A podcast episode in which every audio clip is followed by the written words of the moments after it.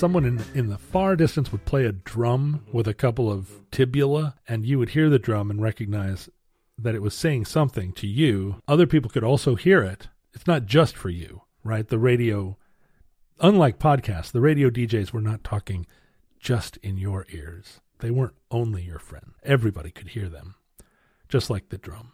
Will you explain Cairo to me? I was familiar with Cairo through Luke Burbank, and it's ubiquitous in the Seattle area. Or maybe it's just all of the Uber drivers that I, I'm with, but everybody seems to listen to Cairo out here. That is the that is the problem. The, KIRO is what Cairo is our talk radio station. It's right leaning. Well, KIRO, no, Cairo has Cairo is an empire, right? They Mhm. have a television station. They have all manner of media, but they are the talk radio station, and it isn't conservative. It's they try to be. They're not public radio, but they try to have a broad spectrum of shows. And they had Luke Burbank for a long, long time, who did a daily show that was 17 hours long, and who knows how they filled that show. But there are a lot of different. There's sports shows. There's it's not a, it's not a targeted demographic, but for the life of me, I don't know who would listen to talk radio in the first place. So, but I hear it on in cabs and Uber drivers. I hear it blaring. It's a thing to sort of have on that you don't have to focus on, unlike the drum in the distance. Right, and unlike a podcast, Yeah. which I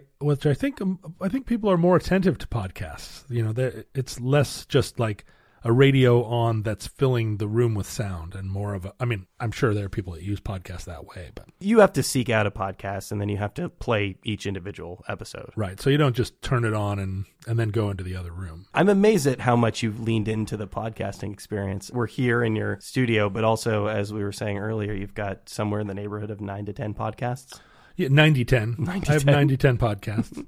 when you, when I first appeared on this show, I had a podcast, but only one, right? Is that true? Was I doing Roderick on the line? Yeah, oh, yeah, yeah, yeah. Roderick on the Line is uh, an, an institution. Yeah, it goes it goes a long way back, right? To the I I'm not an I'm not one of the first generation of podcasters. I was familiar with your music previous to that, but I think the way that we first came into contact was that our mutual friend and your podcast co-host Benjamin Harrison heard about you through Roderick on the Line. Right. And that Roderick on the Line was appealed and appeals to a certain sort of demographic of people that are in tech. Not all, but like we have tried to position ourselves not as a tech podcast, but Merlin Sure. brings a lot of tech. I think it's I think it's what we call in my industry the early adopters. Early adopters. So you know you were one of five podcasts in the world, so naturally people gravitated toward you. we were tech adjacent. Mm-hmm. But you know, the early podcasts are all from what the 80s. No, they but in the in 2005 were there podcasts? yeah, I, God, I feel like I've been podcasting for uh, uh, about that long in, in various forms. But it, 2005. it's interesting that you bring up the 80s because like so many of the early podcasters were actually holdovers from the 80s. You've, you've got some uh, you've got some like MTV VJs. I mean, obviously like Uh-huh. like Hardwick was was there. Adam Curry, had a podcast. the, the Adam Curry is uh, popularly known as the Podfather. So yeah, it says here on the internet, which I'm now accustomed to reading while talking to people, which I never would have done before, but sure the RSS feed started sometime there in 2003. It's interesting to me that you're using the internet as a tool while you're podcasting now Mhm, because mhm. you Seems unlikely. yeah you're you're very much someone who is who who is off the cuff who is bringing his own his own information mostly right Uh-huh. but But but, I- certainly not fact checking in real time No, but I don't know enough about podcasting to have been able to say Yeah. that Apple added podcasting to iTunes 4.9 music software in June of 2005. This is a long time before I was aware of it or, frankly, interested in it. I think that's fair. I, you know, I, I think that a lot of the knowledge that you're bringing to the table, generally in most of these conversations, aren't things that people are going to have readily at hands. However, the year in which podcasting and the build of iTunes in which podcasting was introduced is something that people certainly might call you out on. I'm sure a lot. That's right. A lot of people would be like, "It wasn't June of 2005. It was like it was May 30th, I've got it tattooed on my back like John three sixteen. the day the podcasting started." Uh, yeah, I was lucky because Merlin uh, Merlin Mann gave me my first website for the long winters, and at the time I didn't understand why I would need a website. You guys were like live journal buddies, right? No, I was never on LiveJournal, and in fact, that that was a problem for me because a lot of early Long Winters fans were on LiveJournal, and they were chatting about the Long Winters and about me in particular on LiveJournal, but I couldn't see it because it was all a secret cabal. And when I met Merlin, he was on LiveJournal, and I said, "Why don't you tell me what's going on over there? Why don't you tell me what you know is being said?" Because I would hear it would be reflected, right? There would be there would be reverberations in the force. It Somebody was would- clear that there are these secret conversations happening. Yeah, people, people meet up would- in person. people would be talking on the Long Winters uh, fan page, referencing things that were happening on LiveJournal. And Merlin was like, "No, it is. I will never reveal what happens there. It is a private land." I was like, "All right, whatever." That's the interesting beginnings of a long and deep friendship that the, the two of you have. He came to a Long Winter show. That was how we met. But he, so he gave me my first website, and then Roderick on the Line is absolutely a product of him just saying, "I'm just going to start recording our conversations." When did you start taking it seriously? Well, I took it seriously right away just because it was just like I took Twitter pretty seriously right away. It was a venue. I was saying this the other day that prior to that, the only way that I communicated with the world was through songs and then occasionally in the in the process of promoting a record, I would go through a, a spate of being interviewed. So I would sit sometimes sit in a hotel room in Dublin and 10 A junket. Yeah, right. Uh, either either go out and do that, Yeah. or uh, phoner interviews. You'd be in the van driving into St. Louis, and kind of four days out or whatever, you'd get a call from the Riverfront Times, and they would talk to you for an hour about your upcoming show, and then write a piece. I've been on the bad end of, of a lot of those. you know, in a lot of cases, it's like, I mean, this is something obviously you had, you had worked on a long time for, but you'd finished the recording some time ago. And now if people are sort of like coming around and talking to you about it, you're in a van. The last thing in the world that you want to discuss is that album. Oh, and you're also, you know, God, you're in moods, Yeah. and um, and so then you'd get to the town, you'd open up the local paper, and you'd read this review, which often said more about the 26 year old reporter for the Riverfront Times than it did you. You were often, if not misquoted, then punctuation would be wrong. So you would look like an idiot because the person would either have left a comma out or put in a comma where it didn't belong. And when you're reading the article, you attribute the mistake to the person doing the speaking, right? Not in, generally, like even I would read it and be like, "What a dum dum!" Yeah. Wait a minute, it's me. I know the difference between there and there. But anyway, that was the only way that I was able to connect with my audience beyond just doing music. And a lot of musicians don't want to talk. It's clearly not a problem with you. No, I like it. Do you feel that if Twitter and podcasting hadn't come along, that you would be like holding court at the on a corner somewhere, or No, I but all I but you're, I, you're racking tour for sure? I probably would still be I still would I would have released more albums, I think, if it weren't for Twitter and Oh. podcasting. So you think that this has had an adverse effect on your creative output? It was a venue which was much easier to access, cheaper to access, a lot less I mean, I smoked a lot less cigarettes between podcasts than I did between shows. But being in a touring band is super hard. Mm-hmm. And making albums is extremely cathartic, but really difficult. And podcasting, it wasn't difficult for me, and Twitter wasn't difficult. They, they're both fun. And so, yeah, I think it, I think I redirected a lot of creative energy into those places, and redirected a lot of not just creative energy, but music was a place that I explored what I was going through. Was part of the long winters petering out? Was it was it the fact that you had these other outlets? Mm, oh, for sure. I mean, we were in the midst of making a fourth record, and I just couldn't quite get it finished. I don't know 100% why. I mean, there are a lot of reasons. I took a long time to make our third record, and I got really derailed during the making of what became the Ultimatum EP. That wasn't intended to be an EP, it was supposed to be an album. I since realized that I had bipolar disorder and started taking medication. That's been in the last few years. Yeah. And when I look back at my music career, it was extremely colored by the various states of bipolar, either crushing depression or or sort of manic megalomania and the records that I made all reflect either a real manic record making state where I was drawing on the experience of the most recent sort of confusing year of wrestling with demons, or the less productive version of that was going into the recording in kind of a manic state and then plummeting into a place where I couldn't complete the record. I couldn't even envision, you know, what it was, how to make songs or Are the ups and downs that concentrated that the entire recording of a record is the result of one of the two ends of the spectrum?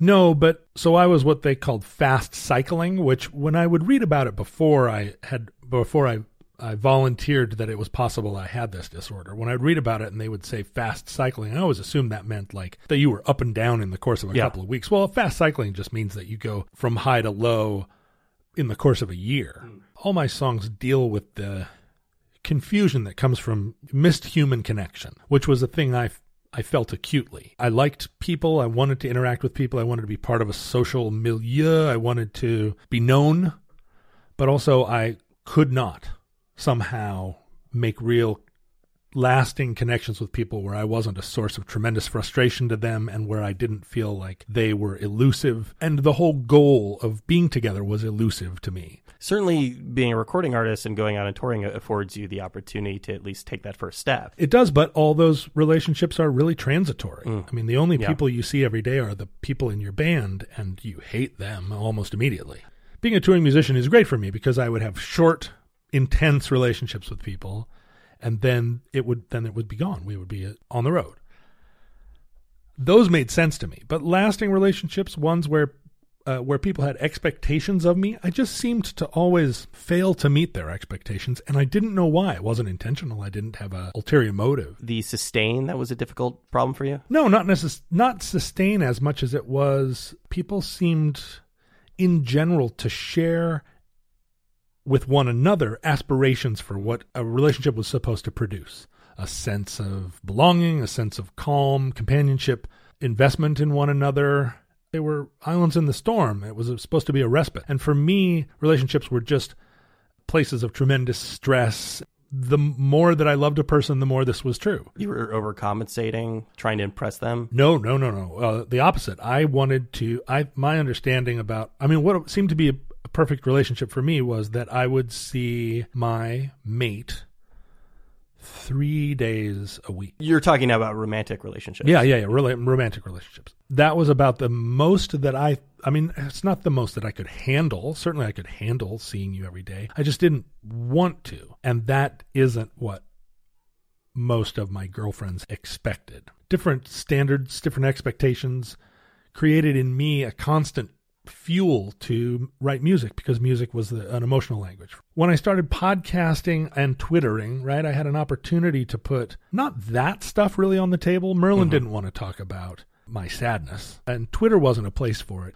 but it was a new voice that I hadn't explored. It was a voice I could only explore with friends, right? You could only sit and be funny and be chatty and storytell with people in- your immediate circle. And I could do it from the stage. When I was on tour, I would stand up there and tell long stories, and there'd always be somebody in the back that was like, play a song. And as I got more confident, as my band got more popular, I was like, this is the show.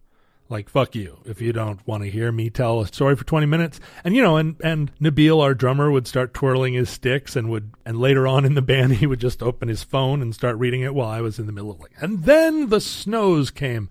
Long Winters fans grew to accept that it was part of the thing. Was it a source of conflict within the band? No, because generally three quarters of the band at any given time were not storytellers and were either interested in the story or enjoyed hearing me talk. When we're talking about having like really personal connections with somebody, you fall into a trap if you're just the storyteller. You're not doing 50% of the conversation. You're not you're not there sort of listening and waiting for their response. Right. Although I'm a good interviewer too. I mean, I'm interested in other people and willing to, not just willing, but like fascinated by their stories. But there's a difference between being intimate and conversant and sharing the sort of the true things that people can share. You standing on stage talking to a, a darkened room is not that's not really a, a relationship. No, or it's, it's- not a friendship certainly. It's broadcast. Yeah. When Sean Nelson was in the Long Winters, we would share a kind of onstage banter where the two of us were engaged in a storytelling form with Sean as a foil. I've seen it, and it was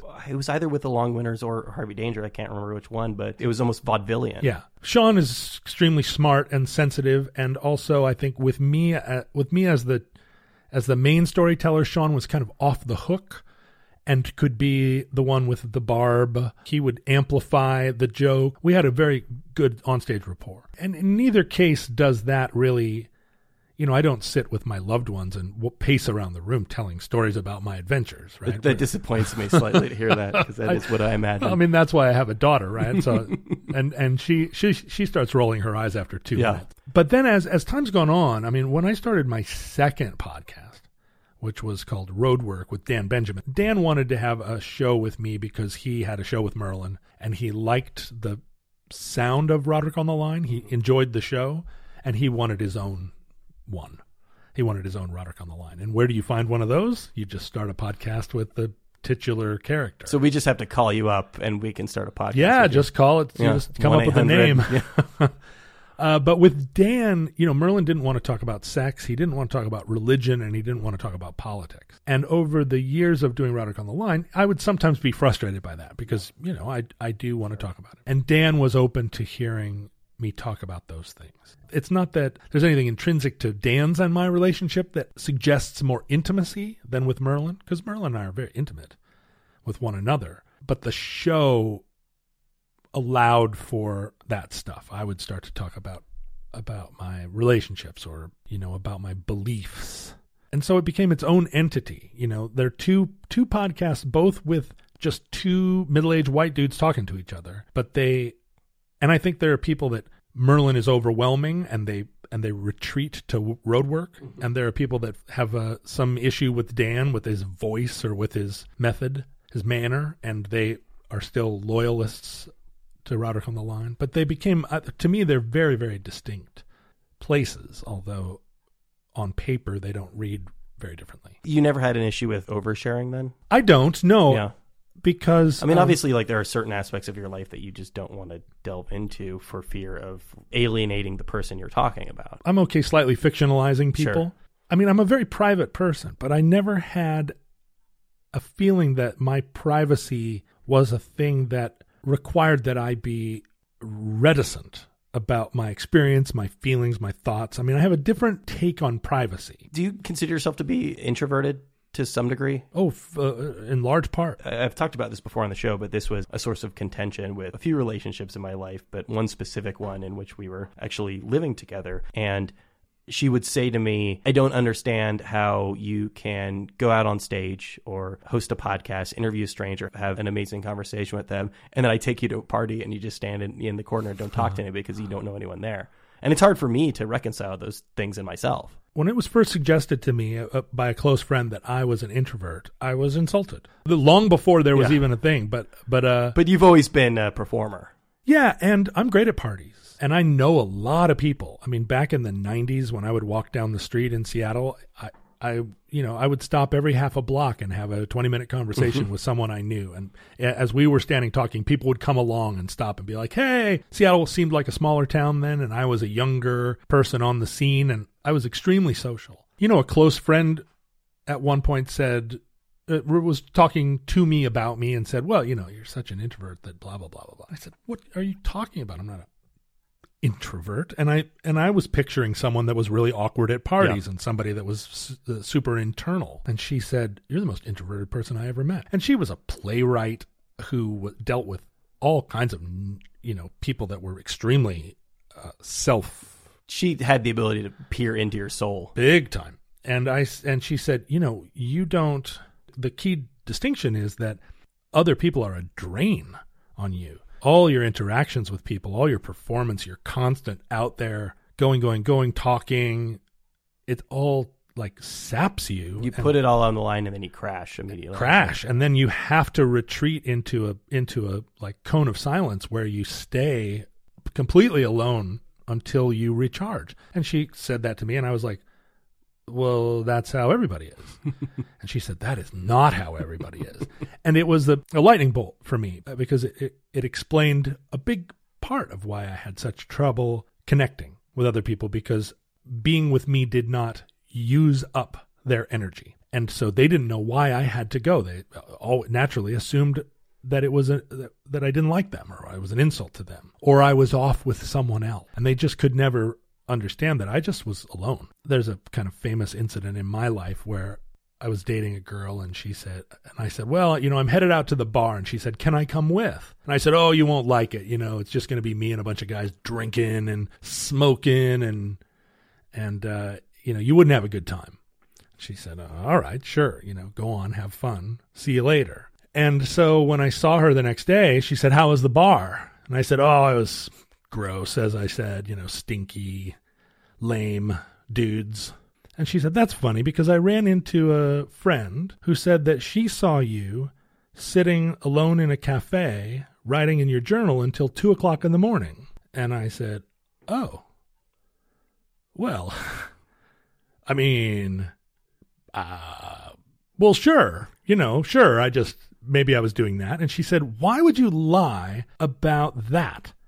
Like if you had said, I don't you know, I'm just going to go sit in a cafe and write in my journal, that would have been more appealing than the story that you told. Like you, you told a lie which made you look worse. If you had just said, I need some alone time, she would have been fine Yeah. with it, much better with it Yeah. than I'm going to go out. But what it was was I there was some obfuscation, some Mm-hmm. I was trying to protect a thing about myself that I couldn't explain. you had an image of yourself that you need to project. Oh, not to her, right? I just to her it was more that I didn't want her to know that about me Yeah. because I was scared of it, right? Because I didn't I couldn't explain that I wanted to be alone. I only could get alone by explaining that I because I, I, I saw that it was normal to be with people. Mm-hmm. And so I had this sense because I did go drink all night. I mean, that was absolutely a thing that it was plausible I would do so it wasn't like a dramatic thing. I wasn't like I'm gonna go. I wasn't swashbuckling. It was more like that's what that would be my normal thing. But actually, some of the time I do this other thing. But that was the thing. That was the place I felt vul- vulnerable. When did you stop drinking? I was 26 when I stopped drinking. Was there an incident? Oh well, I mean, my whole life up to that point was an incident. Was there the proverbial rock bottom? Yeah, although bottoms are a funny Sure. thing, right? um, There's always another one. yeah, the actual bottom that happened with me wasn't by far was not my worst Yeah. day. And that's what's so confusing about them, right? I mean, that was what was so devastating about Robin Williams killing himself. Yeah. It was just like that wasn't Robin Williams's worst day. Like he had way badder days. It was just like the one where it all came home to roost. And I had one of those for sure. I mean, you would have to in order to stop being a drug abuser. You would have to it's not a thing that you just wake up and wake up one day and say, "That's it, I'm done." Or I mean, I, I'm sure that happens too. It sounds from the outside that it was a confluence of things that you've slowly sort of been discovering about yourself. There's the introversion, there's there's the alcoholism, and then like at what point do you connect the dots with the bipolar disorder? I mean, it's it's just a it's been a tumbling experience. I mean, I, life has never been anything less than a than a total challenge for me. But and and I mean on sort of on a daily basis. But the challenge always feels surmountable. In a lot of cases, that the surmount comes as a result of making a dramatic gesture. And four years ago, I went on a very restrictive diet and felt a transformation. And I mean, wasn't able to maintain that in my life, but I quit smoking cigarettes that way, sort of like, I have had enough. This bout of cigarette spawned disease is like my last. This is the last time. I think a trap though we get into, and, and I, I'm certainly this way, is looking at something as though making that change in your life is going to be kind of a, a cure all. You know, like I, I'm I'm this way with meditation a lot. I think about it like I'm gonna, gonna start meditating, and this is really going to have a positive impact on every aspect of my life. But obviously, there's 10 million other things at play. Right, and you hear from people all the time that they're trying to make it. They're trying to effect a geographic cure for what ails them. Like the problem is Seattle, or the problem is this relationship, or the problem is in some cases like this house. And in in my case, the difference between being drunk and high all the time and not being drunk and high all the time, obviously, that's a massive change. And for me, what it meant was, I mean, when I was uh, on drugs, I was not capable of starting anything. I just couldn't get the I couldn't get the gears going on anything. I was a I was not a function I was not a high functioning or even a medium functioning addict. Once I stopped, I was then capable of getting a job and keeping it, getting an apartment and keeping it, getting a girlfriend and keeping uh, that relationship going for a period. Those were big changes in my life, but I wasn't yet capable of going beyond getting something started and stable. You became an adult, it sounds like, at that point. I did, but an adult in a culture that is that facilitates people being 26 for the rest of their lives. You know, an adult where your adulthood has very few real expectations. Like I didn't have a family, I didn't have a I wasn't pursuing a career. I had a job that allowed me to be in a band. I had a band that allowed me to have a girlfriend. I had a girlfriend that allowed me to have a band. I didn't own a car, you know. I was living in a state of sort of downtown hipster perpetual youth. And it was only when I was in my 30s that I gained a foothold in the ability to pursue something to completion, where I had an idea and I followed all the way through. And that really was the first Long Winters record. It was the first thing that I that I really made. You had been in bands prior to that. I, you don't you don't count them in the same way. Well, we never made a recording and Yeah. released it. It was I mean, I do count it in that that was a that was a stepping stone. Mm. When I was on drugs, I was writing songs, but I was not capable of having a band. When I got sober, I was then capable of having a band, but I didn't know how to get a show. Then I learned to get a show. Then I figured out how to get a practice space. You know, each one of these was an incremental gain. I look at the world though, and I see 21 year olds that have companies or 21 year olds that are in the yeah, that work for the State Department. It's impossible to compare, right? But at 28 years old, I was firing on all cylinders, just having a band, an apartment, a girlfriend. It's interesting that you were so transitory at that point in your life, and here, like looking around, and I've I've been to your place before, and you planted so many flags here. You know, it, it, it's a house.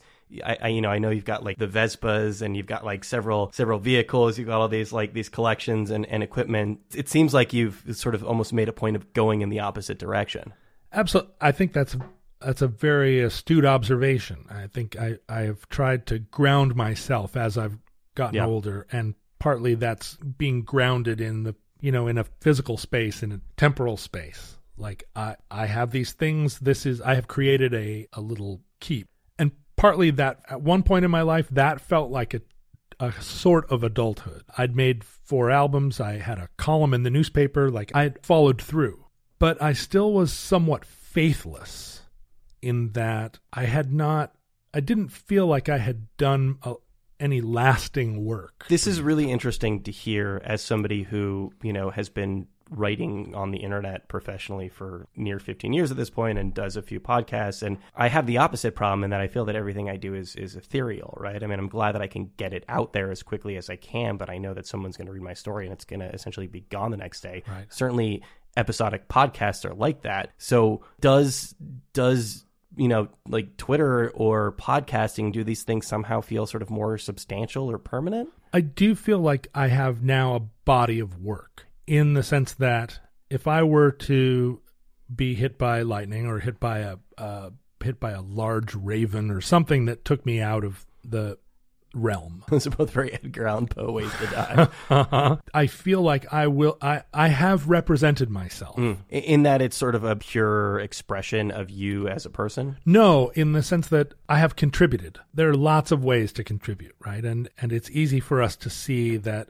So if I had spent the last twenty years working at Habitat for Humanity, building houses or helping people out of, after a hurricane, it's easy to tie those experiences to contribution. Working in a soup kitchen, a contribution. affecting positive change in the world. Yeah, uh, in a again in a kind of materialistic Yeah. sense. It's very hard. I'm sorry to use the word contribution when talking about something like a podcast, Mm. because if I were to have taken all the thoughts I've shared on the podcast and written them in books and published the books, and the books were well, well received, then you could say, "Aha, I understand this." Right? These are But isn't an isn't an email from a fan? Isn't that an affirmation of a contribution? Absolutely, and that's why I feel like podcasts are they are a form of literature or uh, or I mean there are autobiographies that are just self aggrandizing, there are autobiographies that are sort of just a historical sweep, and there are autobiographies that work as a guide, really, offering a comprehensive worldview that's useful to others, right? I've read autobiographies where I came away from the experience changed because it gave me insight into myself, gave me insight into other people and the way that people interact. So, podcasts, up until the time that I started doing sort of the more recent two podcasts I do are one of them's rooted in unusual stories from history, uh, which is Omnibus with Ken Jennings, and that's just like two smarty pantses reading a bunch of stuff the day before and then talking and and connecting it to other things, right? Ma- making making kind of a sweeping story out of what could have been just a just a two sentence factoid. Which I would say is far and away the thing you're the best at. And it's wonderful. It's a Yeah. wonderful thing, but it doesn't it isn't the same as like a like a personal that that personal exposition which I think is useful to people who are searching. It's a strange impulse, though, to assume that people care about these things, right? When it comes to you on a personal level. One of the important realizations I had as a young person was that the feelings that in me that felt the most unique to me, the most and and these were the ones I was this the uh, the scaredest to reveal, the things that inhibited me, the the knowledge that I had a problem that no one would understand inhibited me from being able to be with others. When I realized that my problems were not unique to me, there was always someone else that had the same experience because humans are infinitely varied and yet really all very similar to one another. It's that whole thing of that there are only five stories you can tell. Yeah, and you, and when you hear all the when you hear all the stories of people who throw themselves off of cliffs because of some shame, that when you when you hear ultimately hear the shame and you're like, oh, that's nothing. Yeah. Are you kidding me? Like you're you know you you were embarrassed and and and stabbed yourself with your own quill pen and the murders that happen because people feel like they can't overcome their problem and so they murder their spouse or they you know these terrible stories of people drowning all their kids because they're up against some wall that they perceive to be insurmountable and realizing that and realizing that about my own problems and realizing that that the way to overcome that shame was to reveal just reveal all with no with the expectation that people would hear and understand. Famously right that famously the the KGB would would use people's homosexuality as a way to turn them into into double agents because to reveal that would be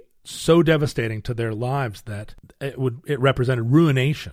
And so you so they could go as far as be, uh, betraying their country rather than having this fact revealed Do you feel, having sort of been through the ordeals that you've been through, especially you know grappling with something like bipolar disorder, that in your sort of darker moments that you have enough of a personal connection that you do sort of understand that motivation? I mean, you brought up Robin Williams before, or this idea of somebody you know, hurling themselves over a cliff for something that's ultimately kind of silly in the long run. Um, did you get to a dark enough point that like you can completely understand that motivation? Oh, for decades. The motivation to, I mean, it, there are some people that want to see the world burn. There are other people who just want to disappear from the world in one way, one fashion or another. I mean, I was never a suicidal person, but I always wanted to walk away, just walk away from everyone and everything I knew and go somewhere and be a, an anonymous guy in a hut. And that persisted and has persisted throughout the course of my life. And my grandfather did. He left three separate families. Woke up one day, said, I'm going out for a pack of cigarettes, and was gone. And went elsewhere in the country and started a new family that had no knowledge of his prior family and then did it again, did it three times. And I think he was bipolar, and I, I recognize myself in his writing and in his behavior. And I did when I was young, and I vowed not to be that person, but I understood him. I understood him because there were so many instances in my life where I was like, well, I have, this is ruined. Like my life is ruined. The only solution to the shame is throw some stuff in a bag. But I never did. You know, I always came back. And as time went on, I I I developed this kind of understanding that like, wow, the only shame I have, I mean the the tremendous shame I have. The only antidote to it is to just put it out there. That was the great thing about music for me initially was I could just say all those things and You could, but you, you're obviously doing it in a veiled way. yeah, I- certainly masked. I think it was on Roderick on the line. I heard you talk about teaspoon.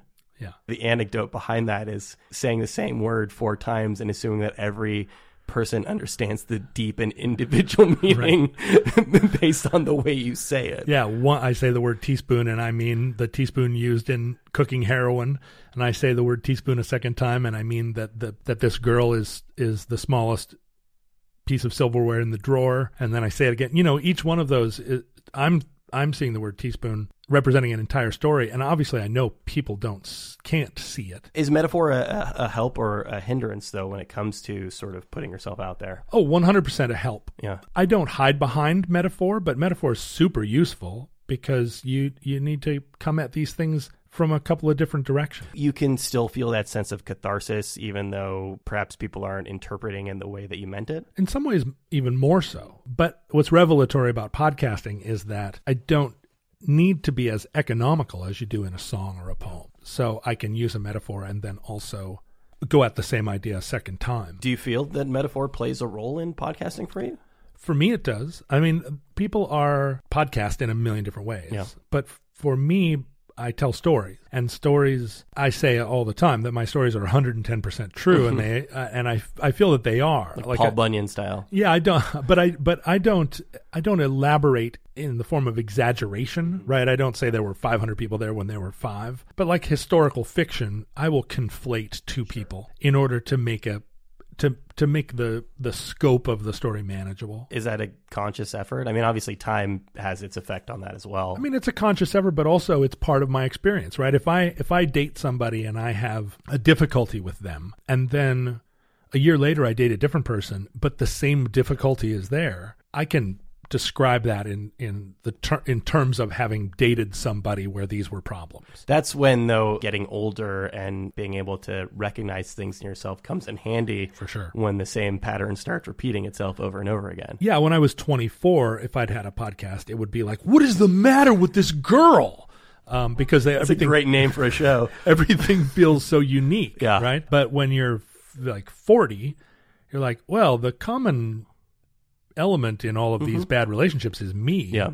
And I see, and I, so now I'm able to talk about it as a pattern and through storytelling because, because the recognition that that was an issue came as a result of a moment where we were standing in the kitchen and she said, where the hell were you last night? And I said, what do you mean? And, you know, that's the moment where the um, where the exclamation point landed, and so that's the story to tell.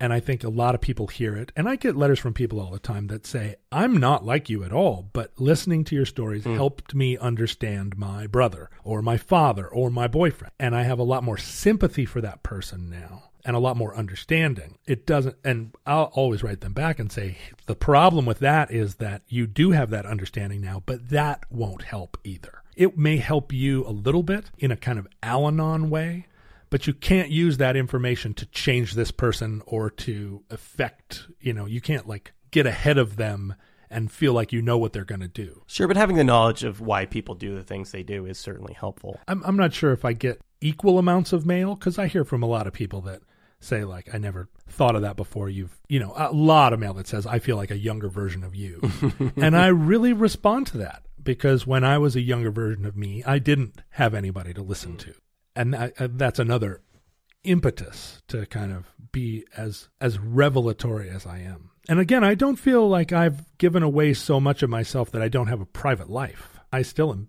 very private and I keep myself very apart in a in a way in a in a spiritual way. But I just don't see that talking about talking about instances in my life where I'm not the hero uh, where I felt ridiculous or shameful like that doesn't hurt me the Russians can't use that Now that it's out there, they can't, right? That's part of coming to grips with it is is making it a story. and no one can. I, I just recently started getting treatment for bipolar disorder, and so when it was happening, I talked about it in real time, and that was shocking to a lot of people on both sides of the the issue. People that were that were relieved that I was talking about it because it made their own mental illness feel less like a private burden, and people that were just stunned to hear it talked about so casually or so f- in such a familiar way or a, uh, not not fearless exactly, but just just talking about it as though it were fact. normal, Yeah. right? And it never occurred to me not to, but I do recognize that there are plenty of places where you can't be open about your bipolar disorder, right? You would you would be you would lose your commission in the US Army maybe or fail to get your top secret clearance or even just be suspect to your boss at the printing plant. And I have the luxury because I'm self-employed to do that stuff and also feel pretty confident like 30 years from now the risk is that an insurance company will Mm. say, We are not going to cover your thing because we did some research and we found out XYZ. I recognize those risks, and that's just the kind of those are the risks of living the life that I that I live. Were you hesitant to medicate from a creative perspective? No, not from a creative perspective. I was, although in the 90s, I saw a lot of people take medication Yeah. and watched it dull them. I mean, that was the height of sort of like Prozac and Yeah. Zoloft. I mean, people were just kind of evening out. Yeah, and people's eyes went went dull for sure. There is that notion, and, and there's probably some truth in it, as depressing it as it is, that like people who are tortured may make better art. You know, and it's hard to say out loud, so I can just say it in in my own term, which was, you know, I don't have schizophrenia, but I resisted taking medication, which I was prescribed a thousand times for depression and for ADHD and all these things that I was diagnosed with. Do you feel like you were misdiagnosed? no, I think just all of those things are probably accurate to some degree. well, I mean, the depression was always a component of bipolar and not recognized as that, which I think is pretty common because you know you only seek treatment when you're depressed. You don't Yeah. seek treatment when you're manic. It's the greatest feeling. But uh, ADHD, I mean, you could diagnose me with a lot of things, and and as you said earlier, each one of these dramatic solutions to all my problems, starting with not drinking, and going to the present day, going to the fact that I have a collection of, of Civil War swords, each attempt to make sense of my life just sort of reveals another, you know, peels back another layer of the onion like, oh, all these other things waiting for me on the other side of this curtain. No, I didn't take the drugs because, like a lot of people with a men- mental illness, I felt that that was, I felt that my suffering was natural, that it belonged to me, and that I deserved it. And I think this is a this is a component of depression that's hard for people who aren't depressed to grasp. And it's a problem of anxiety or a problem of, of a lot of mental illness, which is that it feels native to you. And so although you recognize it as debilitating, it doesn't feel foreign. In that, you think that to some degree it's something that everybody else is grappling with. or that it is the punishment for the other things that you have that hmm. are gifts. So I recognize that I was different from others. I'm creative, therefore I must be tortured. And I didn't even connect it to creative. I connected the the the torture to a to a sense of being able to see things, but being sensitive and being able to see things about the world that didn't seem apparent to other people. And this notion that dumb people are happy. Well- the smarter that the smarter you you are, the more knowledge you gain, like the more of these terrible things you can see in the world. Yeah, the terrible things seemed just obvious and normal. It was surprising to me that they didn't hurt other people as much as they seemed to hurt me. I never understood how you could meet somebody in high school and fall in love with one another and get married and have kids and be together for 50 years. That just seemed like impossible and it required that they not they not have the same emotional reactions to things that I did because that was impossible to me from the beginning. I didn't set out to be, you know, when you're a kid, you don't, you don't even think in terms of like one day I'll be dramatic. You know, you're a kid, you're just hoping to find some path. So I didn't seek treatment because I didn't see disorder in the universe. I saw my reactions to things, my place in the world as being I was where I belonged and things were as bad as they were. And it was only when I got into my mid 40s that I recognized that the depression that I was laboring under was no longer natural. It had become a cloak on everything. Do you feel like you wasted a couple of decades? I can't feel that because I have no I have no ability to go like alternate universe Sure. on myself and know because if because I actually do that all the time. Yeah. But alternate universe starts back in ninth grade. Like, what if I had showed up to ninth grade in a leather jacket with with fucking motorcycle boots on? Would my life be different?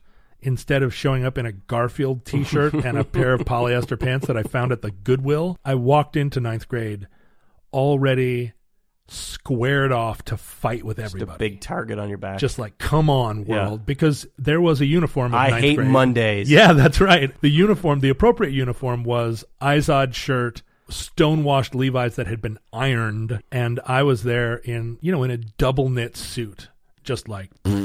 And why? Why? Why did I do that? Why did I do that to myself? Why was I at war with everybody? And at war with everybody, not in a way like, not like I'm on drugs. At war with everybody, just like Garfield shirt. Hi. So that alternate universe stuff, right? I mean, if I had not if I had not been a drug addict, if I had not shot myself in the foot at every stage of my life, who knows? But I can't go back and change a single thing. Yeah, but that's the sort of thing that we all grapple with when, as you said earlier, you see a 21 year old billionaire. You know, knowing that you are an intelligent person and a creative person and do potentially possess those tools. Yeah, and but again, like there's something, and and and it's interesting to look around my house because there's such materialism on display. I I have 25 Stetson hats. now I don't wear hats. Like I don't wear Stetson hats. I don't go out in the day and walk around with a hat on. I feel a little bit, I'm a little contemptuous of people that do. Even men my age who have decided that they're going to wear a serape and a giant hat as part of their middle age transformation into Tom Waits. I have all those hats. Mm-hmm. I have the serape, but I'm the, the, the, gateway is there. Yeah, if but, you need it. But I have those hats for a different reason, a reason I don't know. I don't fully understand, and it is a materialistic one. But at another level, I don't think about the world materialistically. I'm trying to pass through it in a way where the where expectations are different. Like I know that no accomplishment of of wealth or success is ever going to be gratifying to me. And so I don't really I don't look back. I mean, I, I certainly I think, wow, what if I'd bought Bitcoin and now I would just be shooting gold bullets from the top of the Eiffel Tower and nobody could stop me but it's all but th- that always represents freedom to me. All wealth represents freedom and all freedom represents like the the luxury of time to think time to sit and in a way even brood. Wealth is freedom but I, I mean this this actually this touches on a couple of things we've spoken about. You're landing an anchor when you have all these possessions. This means that you're not again as transitory as you were in your 20s it also means that for certain reasons you can't become your grandfather because you've got all these things here. But is having possessions really freeing at the end of the day? but it is both thing. I mean, in a way, if you if if you came in and with a valid justification said, "I'm taking all these hats," and I said, "Whoa, whoa, whoa, whoa, whoa, whoa, whoa, whoa," and you said, "No, no, no, it's important that I take these hats." Hat police. And if it was, if you were saying like, "You don't need these hats," yeah. I would fight you to the death. But if you came in and said, "I need these hats," I, Brian Heater, am here. I need these hats. I would say, geez, take the hats. Do you ever watch those hoarder shows and just wonder what you would do in that situation? Uh, if they came in. Yeah. The thing is, I don't have that. Everyone who tries to come in yeah. and uh, no one tries to intervene. But you know that you know that part. Like you've seen you've seen some of these shows, right? You know that part where it's like it's literally it's it's the woman is standing there with a trash bag yeah. and like, do you need this? Do you need this? Right. A can of cat food or yeah. something. Usually, people who come in and say, "I'm going to help you." Immediately become engrossed in what the things are. Yeah.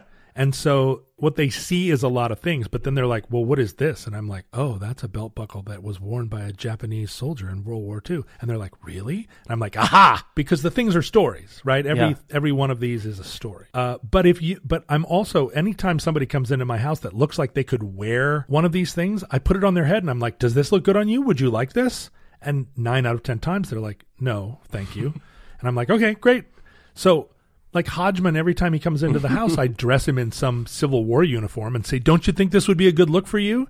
And he's like, The sleeves are five inches too long. And I'm like, I know, but you could roll up the sleeves. Oh, but he'd be such a great Civil War general. And he puts it, he's like, No, thank you. Yeah. I mean, he'll, he'll sit and let me take a picture of him, but he's like, I don't need a Civil War outfit. And Ben Harrison, too. Yeah. Like this right here, sitting on top of this box, is a 1940s tuxedo that I have for Ben Harrison. Now, I don't know why. It doesn't fit me, but hopefully it fits Ben. And if it doesn't fit Ben, I won't give it away. I'll put it in a box and wait for someone it does fit to come along. The material things, uh, they have a lot of meaning for me, but I'm still one one day away from putting 10 things in a bag and walking out the door. And the only thing that has permanently rooted me in the world is my daughter, which was unexpected. I always thought what would happen is I would have a kid and I would grab the kid and the bag and the two of us would split a la the road. Mm-hmm. Uh, but I recognize in her that she's not like that. She doesn't want to split. She wants to go in. And so I can't split because I have to be there.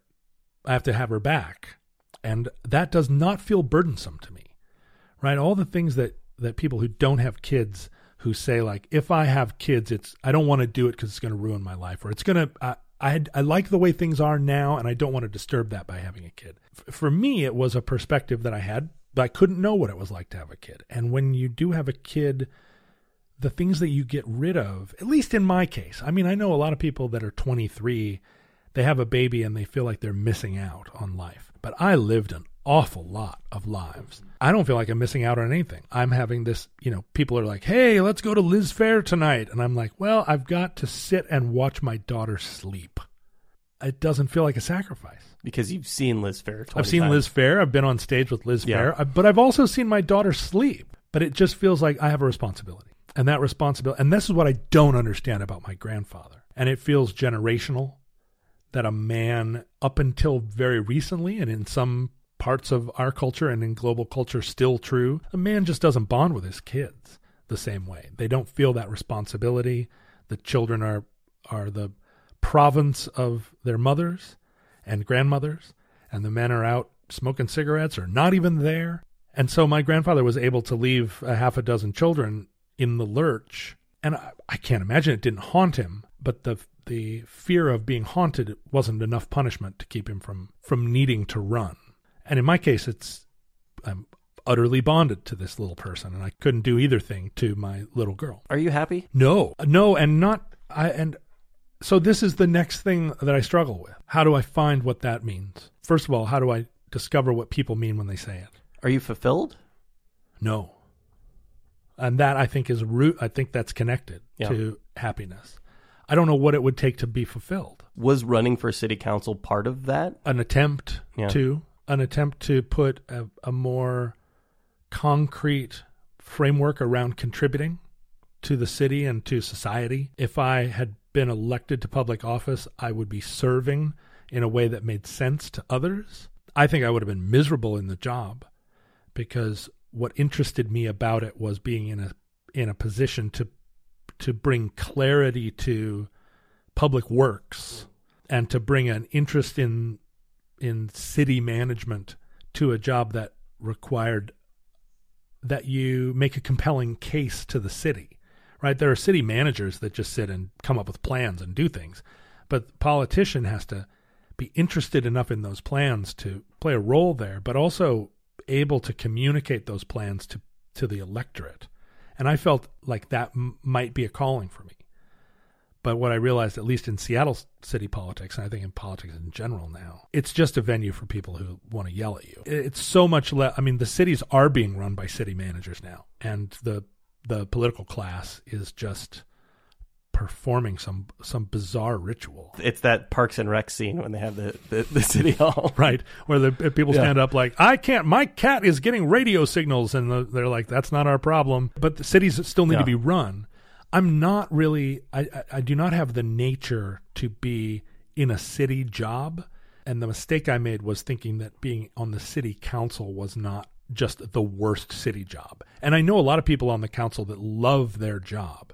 So I can't. It's kind of like being a kid or having a kid. I don't know if I'd been elected whether I would really enjoy the work or not, but I didn't like campaigning for it. Do you have any idea what's next? More podcasts? I don't think I can have very many more podcasts. What about that album that you've been sitting on? I continually think that's next, but it's been 10 years Yeah. of thinking that's next. So what what's the holdup? I mean, there's a lot of fear behind it now. Yeah, Um, because it's you've waited so long. because I've waited so long because I've invested so much agony in it. Mm. And it's not just the agony of making it, it's also the agony of looking at it for eight years and not knowing what to do. There's a problem when you communicate to others and succeed that you feel like you need to do better next time. And in my case, as soon as I put that expectation on myself, I cannot uh, succeed to my own expectations, right? Every attempt I make uh, to complete a song is an attempt that ends in failure. And the songs that I have succeeded in writing in the last 10 years, and I have written quite a few, there was uh, the the songwriter Ben Lee, who lives in L.A., wrote me at one point and said, I, "I'm putting together a choir in Silver Lake, the Silver Lake Choir, of just like you know cool kids that want to sing in a choir, little polyphonic spree. polyphonic Yeah. spree." And he said, "And I want to have original music. I don't want to just sing Christmas carols. I want to put a put a band together and have original music. Will you write a song?" And I said, "Sure." And then I forgot about it. And then he wrote me and said, We need the song by Wednesday. And for whatever reason, the stakes felt low because if it was bad, he would just throw it away and I would wouldn't remember it. The stakes felt low, but also you had a deadline. I had a deadline and it was right now. You know, this was Monday. It's due Wednesday. I picked up a guitar. I wrote a song.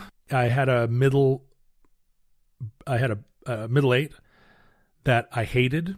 I mean, I liked it when I wrote it, and then an, two hours later, I listened to it, and I was like, "It's garbage." And that's the point at which I would have thrown the whole song away. But because I had this Wednesday deadline Yeah. and I didn't care, I threw the middle eight away and wrote a new one. I liked it, and I sent it to him. I recorded it on my phone with the with my message app, and sent it to him that afternoon.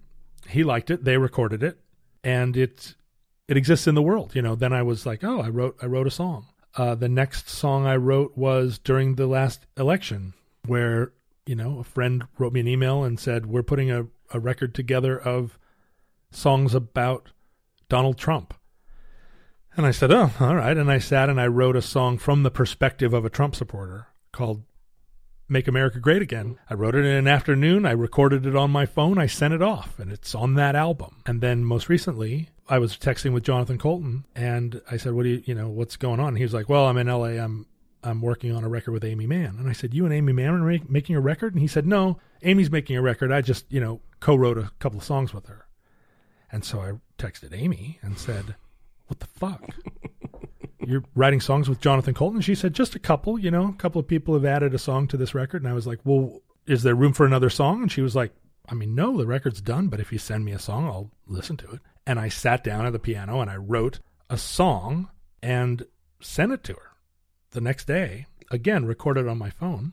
And she recorded it and put it on. It's the last song on her record. Uh, she she wrote a beautiful bridge to it. And so in each one of those cases, I had an immediate deadline, not a not two weeks away. There was no money involved in any one of those situations. It was just like, hey, write a song and get it to us within a couple of days. And I was like, you know, damn it, and wrote. There's a deadline, and, and there's also a power in knowing that it's going to exist in the world. Yeah, but I don't care as much, uh, or I'm terrified of it ex- existing in the world. You know, I'm terrified of putting a song out there and and having it f- like fail people, like fall short of their expectations or their hopes for Yeah. it. And as ten years have gone by since the last record, I only feel the pressure of 10 years of built up expectation. Now, 99% of the, even the Long Winters fans, 99% of record buyers have not been sitting for 10 years wondering where the next Long Winters record is. And and ten years isn't unheard of between records. Although unusual. I mean, Sure. 10 years is Well, the sure. entire career of the Beatles. Yeah, yeah.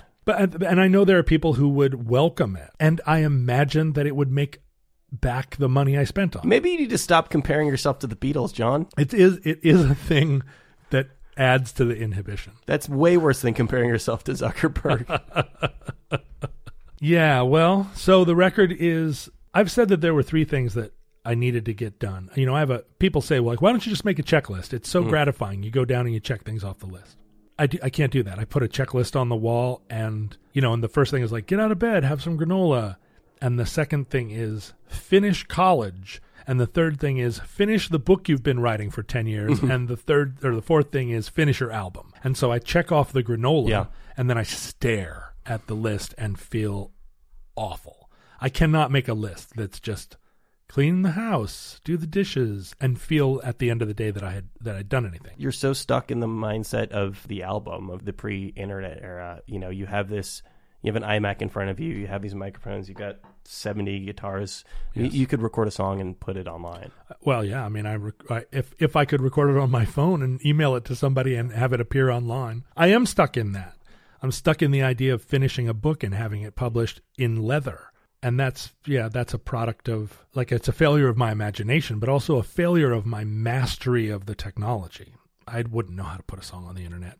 It's clear enough that I could spend an afternoon looking it up mm-hmm. and and learn it and, and do it, but You, you could probably just text Merlin and he'll do it for you. he would he would. He would be more than happy to. there, there are 25 people that would put it Uh-huh. up on I'll- the I'll internet do for it. me. Right in December of 2015, and the people at the University of Washington said, you know, you're the the director of your department, comparative history uh, of ideas, is retiring, and when he retires, he's the last living soul that ever had any connection to you being in university. And so you need to graduate because once he's gone, you're just like a game of telephone to the people that are here. The new director of the department is somebody from somebody who was in the PhD program and you were already a myth then. Like there in the in the department at the university where I went, there is a poster of me on the wall. so it suggests that at one time I was a living person. It's not like Back to the Future where it just slowly It starts to disappears over disappear. So I said, "Well, what do I have to do to graduate?" And they were like, "Nothing, nothing. You never had to do. You, you know, twelve years ago you could have graduated." And so in 2016, an envelope appeared in my in my mailbox that was from the University of Washington, shaped like a diploma, and I didn't open it because I didn't want to. I didn't. I just wasn't ready to face the fact that one of those things on my to do list was checked off.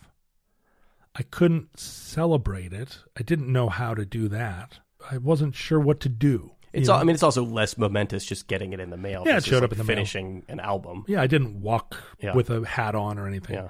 And I didn't want to just open it there alone in my kitchen and go, huh, then that chapter of my life was over. So I left it in the envelope and it sat on the kitchen counter for six months. And then it moved to the kitchen table for four or five months. And then it moved to a bookshelf. It just kind of migrated around my house. And it was there until a month and a half ago, at which point I was so frustrated with myself because now what was it?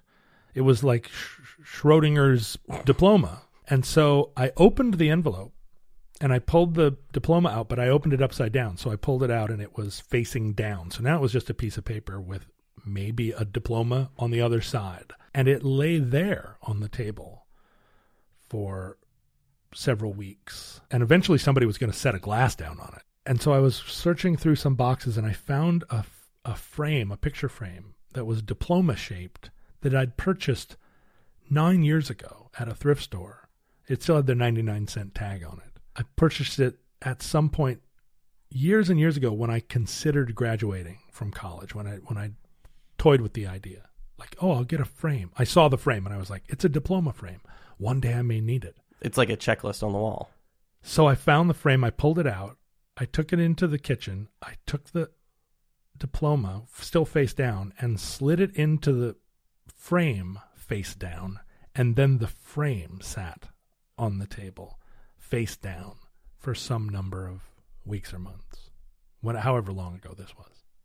And it was a month and a half ago where I finally was sitting in the room with my mom and I said, "You see that there next to your elbow? That's maybe my diploma." And she was like, "You're a ridiculous person." And turned it over and looked at it. Didn't show me, looked at it and she said, "It is your diploma. Now what are you going to do?" Now the Schrodinger's cat has revealed itself. You haven't seen it, but it's been seen. And I said, "Well, I mean, there's now that it's been seen, I guess I'll look at it." But I waited for her to go. There you go. That was our friend John Roderick back for another episode. Always a pleasure speaking with him. You can catch John in a number of different places on a number of different podcasts, including Roadwork, Omnibus, Roderick on the Line, and Friendly Fire with our friend Ben Harrison. And of course, the Long Winter's discography is still available on Spotify uh, and at finer record stores everywhere. Thanks to him. Thanks to you guys, as always, for listening to the program. If you like the show, there are a number of ways to support us. Please rate and review us on iTunes. Google Podcasts. We're on Spotify now. We have a YouTube page. Like us on Facebook. If you have any feedback, it's rylcast at gmail.com. Follow us on Tumblr. That's rylcast.tumblr.com. That is the first and best place to get all of your RIYL related information. And that's about all we got for this week, so stick around because we are going to be back just about this time next week with another episode of RIYL.